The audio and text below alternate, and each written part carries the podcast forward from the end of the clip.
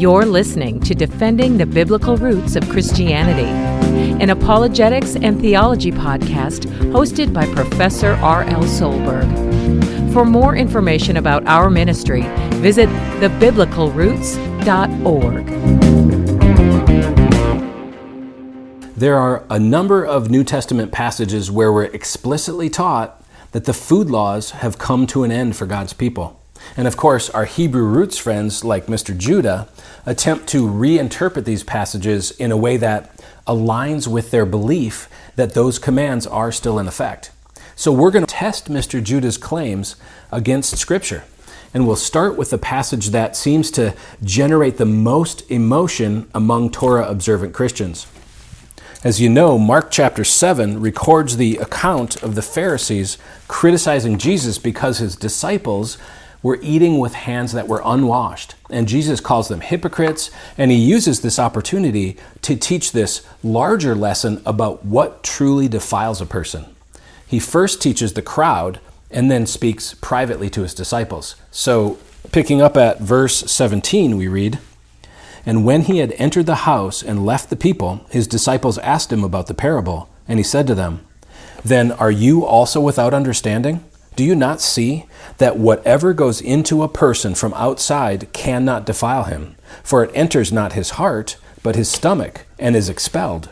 Thus he declared all foods clean. And the line in parentheses at the end of verse 19, thus he declared all foods clean, has prompted all sorts of protests from Hebrew roots teachers because that line so clearly and plainly teaches at face value that Jesus brought the food laws to an end, which of course disproves the entire theology of Torahism. It's been the subject of countless conspiracy theories trying to explain what it means or even challenge that the text shouldn't be there at all. Mr. Judah is no exception. Let's let him fully explain his position on this verse. Thus he declared all foods clean. What? The subject is not about foods. The subject is about how does man defile himself? And some well meaning Christian back hundreds of years ago decided that he thought that's what that was talking about, and he wrote those words in. In fact, look in your Bible and when you find those words at Mark 7 19, you'll find there's a set of parentheses around them. That statement, thus he declared all foods clean. Put a little set of parentheses around it. Go to the front of your Bible, and it will tell you about the Bible you have, and it says this. Anytime you find a text that has some parentheses around it, that means that text was not in the original manuscripts that they have. That was added by some churchman and it gets printed into the Bible. So the whole statement, thus he declared all foods clean, is a flat out lie. That was never said by Yeshua. That's not the conclusion of that teaching. It's what was added by some Gentile Christians to justify eating unclean things. Instead of following the commandments of God, we'll have the Messiah nullify the commandments of God, which is what they like to teach, and thus those words are put in there. That is absolutely false information in the New Testament. Forgive me for being passionate about this. And maybe, you know, you're a bacon lover and you like your pork chops and you like your lobster and your shrimp. I, I got it. But as I'm about ready to tell you, God says if you eat that stuff, you're not holy. You're un holy. Oh my goodness. Okay, so one of the telltale signs that our theology has hit a brick wall and simply cannot be squared with what the Bible says is when we start rejecting the parts of Scripture that don't fit our theology. Instead of submitting ourselves to the authority of Scripture and adjusting our worldview accordingly, we begin trying to adjust the Bible to match what we believe. To paraphrase Augustine, if you only believe the parts of the Bible that you like and reject the parts that you don't, it's not Scripture you believe, but yourself. And this is exactly what we see here with Mr. Judah. He's rejecting the parts of Scripture that don't fit his theology. I mean, you have to wonder if he took a big red pen and crossed out those words in his Bible. He's making claims here that not only have zero evidence behind them, they're demonstrably wrong. Let me explain why I say that. Let's look at the statement he just made from two different perspectives. First, we'll examine the manuscript evidence and test his claim about the phrase, thus he declared all foods clean, being added hundreds of years ago by a scribe. And then we'll look at it through a theological, theological lens to see what Jesus meant in this passage. And we're going to see, in both cases, exactly why Mr. Judah's position on this verse just doesn't work. So, Mr. Judah claims that the words, thus he declared all foods clean, weren't in the, in the earliest manuscripts, but were added later. And in a minute, you'll see that, yes, they are in the earliest manuscripts. But for now, for the sake of argument, let's suppose he's right. So, how did that happen? How did those false words end up in our Bibles? Well, Mr. Judah first says this Some well meaning Christian back hundreds of years ago decided that he thought that's what that was talking about, and he wrote those words in. Okay, so he claims that hundreds of years ago, an unnamed, well intentioned Christian was reading through Mark 7 and thought to himself, you know what? I'm going to add an extra phrase to the Bible to help explain what Jesus is talking about here. And here's the problem with that theory we have thousands of manuscripts that include all or parts of the Gospel of Mark. And Bible scholars recognize no such editing in Mark 7:19. And I'll get to evidence of that in just a minute. So, in order for Mr. Judah's theory to be true, here's what would have had to happen. That unnamed, well-meaning churchman, after adding his extra text to the manuscript he was reading, would have had to then create forged copies of every manuscript of Mark in existence. Because you can't simply write extra words in an existing manuscript without it being noticed, right? And then he would need to take those forgeries and sneak into all of the monasteries and churches and institutions across the world where those other manuscripts of Mark were stored and replace them with his version. And he would have had to complete this mission without ever being caught and without his forgeries ever being detected, because if anyone found out what this guy did, they would sound the alarm and tell everyone that the Bible's been tampered with. And that's not all. Hundreds of years later, then, a man on the other side of the world, named Monte Judah, would need to somehow become aware of what this scribe secretly did. So that doesn't sound very reasonable at all, does it? And if you were paying close attention to that clip we just saw, Mr. Judah actually offered a second theory in the same breath. And that second theory is even more far fetched. It's what was added by some Gentile Christians to justify eating unclean things. Instead of following the commandments of God, we'll have the Messiah nullify the commandments of God, which is what they like to teach, and thus those words are put in there. So, this second theory now chalks it up to willful deception rather than a well meaning Christian who's trying to explain what the text means.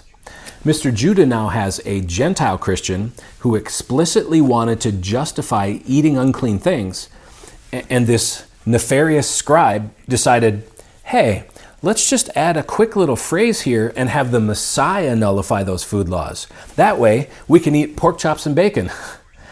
But of course, this second theory still leaves the problem of the scribe having to make thousands of forgeries and sneak into all of those institutions. But now the motivation behind it is to undermine the Word of God rather than to clarify it. So, just on a logical basis, this theory about edited text is absurd. And it reveals a surprising lack of awareness about the history of Bible manuscripts and how we got our modern English translations of the Bible. But, as they say on late night TV, that's not all.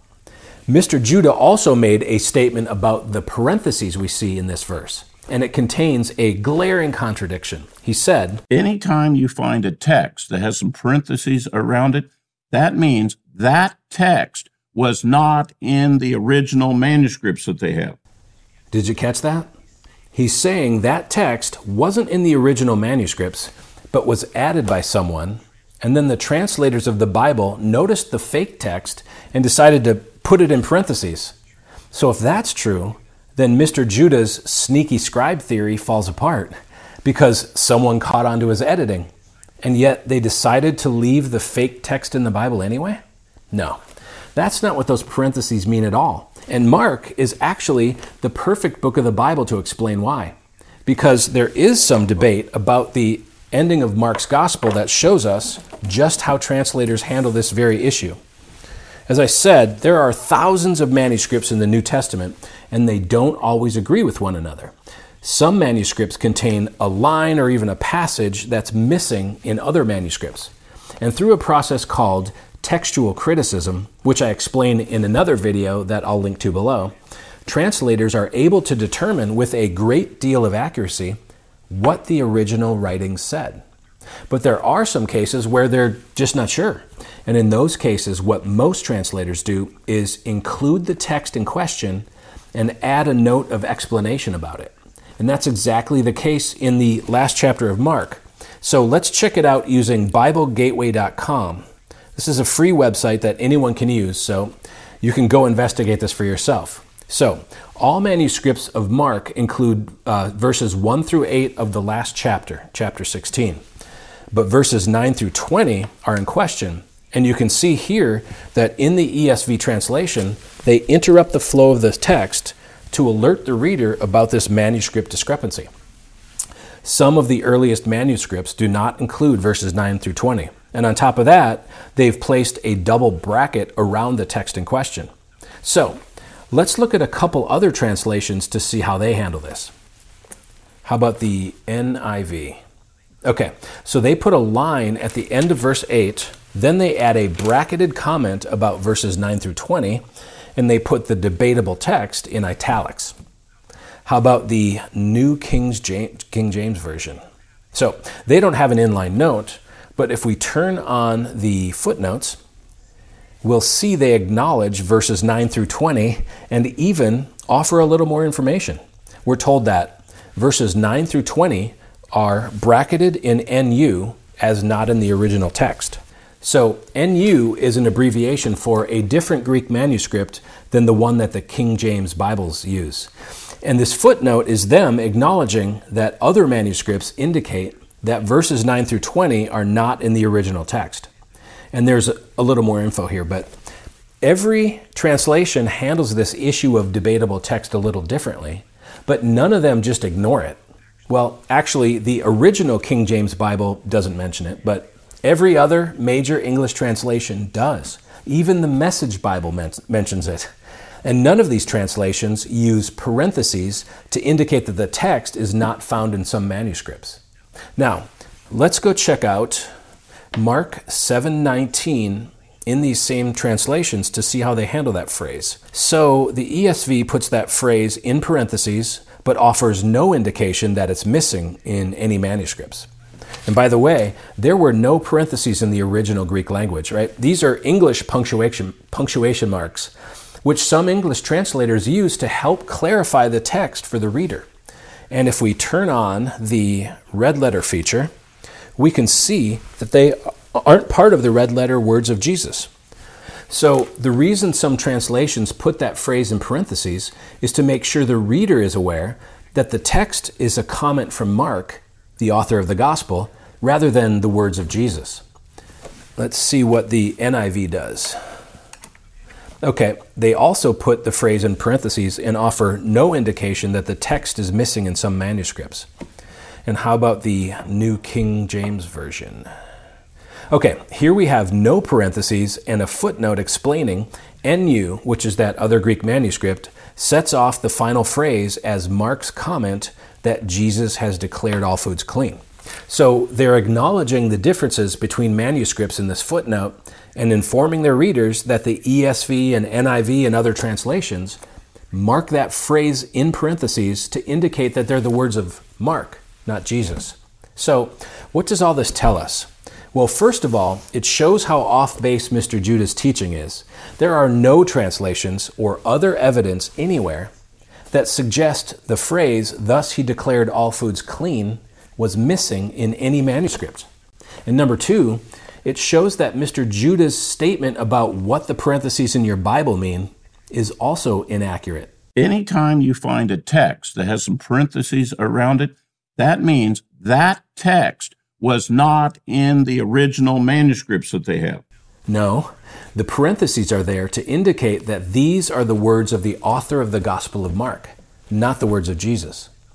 And those words are found in the earliest manuscripts we have. Let me show you. Let's look at the Codex Sinaiticus, which is the oldest complete copy of the Greek New Testament that we have. And it's online. I'll, I'll put a link to it below if you want to explore it for yourself. Okay, and what's nice about this website is that it's got the Greek text over here and the English text here below it, which is helpful if, like me, you're not an expert in Greek. So when you click on the Greek text here, it'll highlight that text in the image of the actual manuscript. And check this out Mark 7, verse 19, and there's the text in question Katharizon, Panta, Ta, Bromata. What does that mean? Okay, real quick Greek lesson. So, grammatically, the first word of this phrase, katharizon, is functioning in this sentence as a present active participle. It's an action word. And it's nominative, masculine, and singular, which tells us that in this context, in verse 19, the word katharizon is referring to Jesus. Jesus is the one doing the action.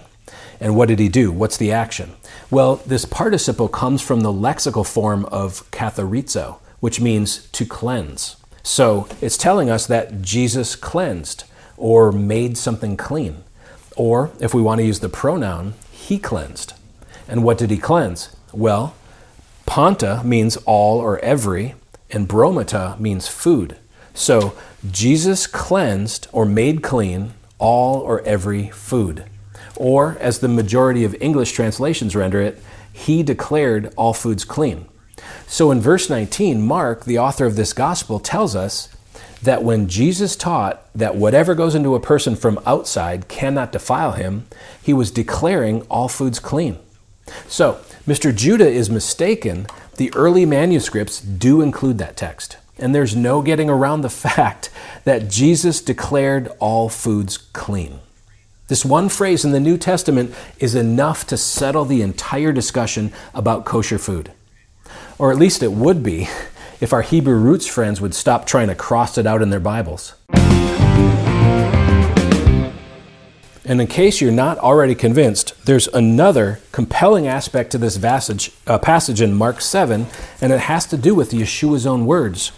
The Torah in Leviticus 11 teaches that eating unclean animals would cause the Israelites to defile themselves.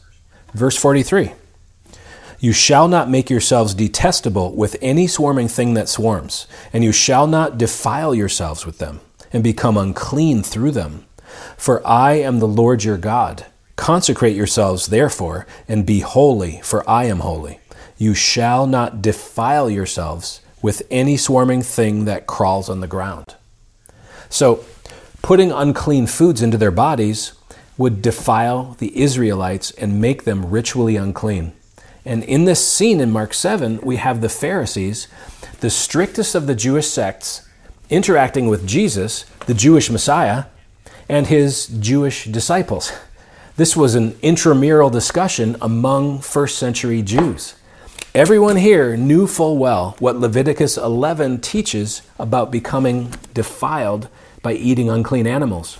Now, in Mark 7, the confrontation began when the Pharisees challenged Jesus specifically about eating food with unwashed hands. That's where the conversation started, which Jesus points out was just a man made tradition, not part of the law. And then, as he so often does, Jesus used that specific question to teach on the broader topic of what really defiles a person he said this, picking up at verse 14. And he called the people to him again and said, Hear me, all of you, and understand. There is nothing outside a person that by going into him can defile him, but the things that come out of a person are what defile him. Again, Leviticus 11 says that when unclean animals go into a person, that person is defiled and made unclean. But here in Mark 7, Jesus says, There is nothing outside a person that by going into him can defile him. This was a shocking statement. In fact, Matthew recorded this same confrontation in his gospel, and his accounts his account includes an extra detail. He writes this, chapter 15 verse 12. Then the disciples came and said to him, "Do you know that the Pharisees were offended when they heard this saying?"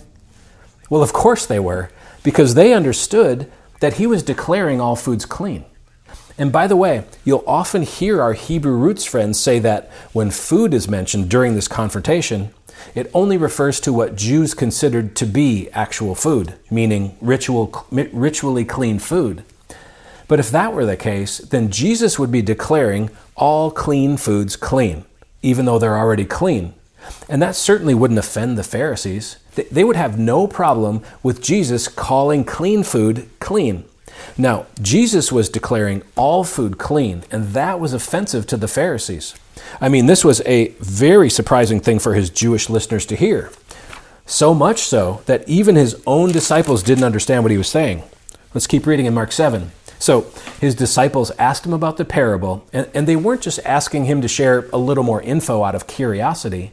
They genuinely didn't understand what he had just said. They were confused.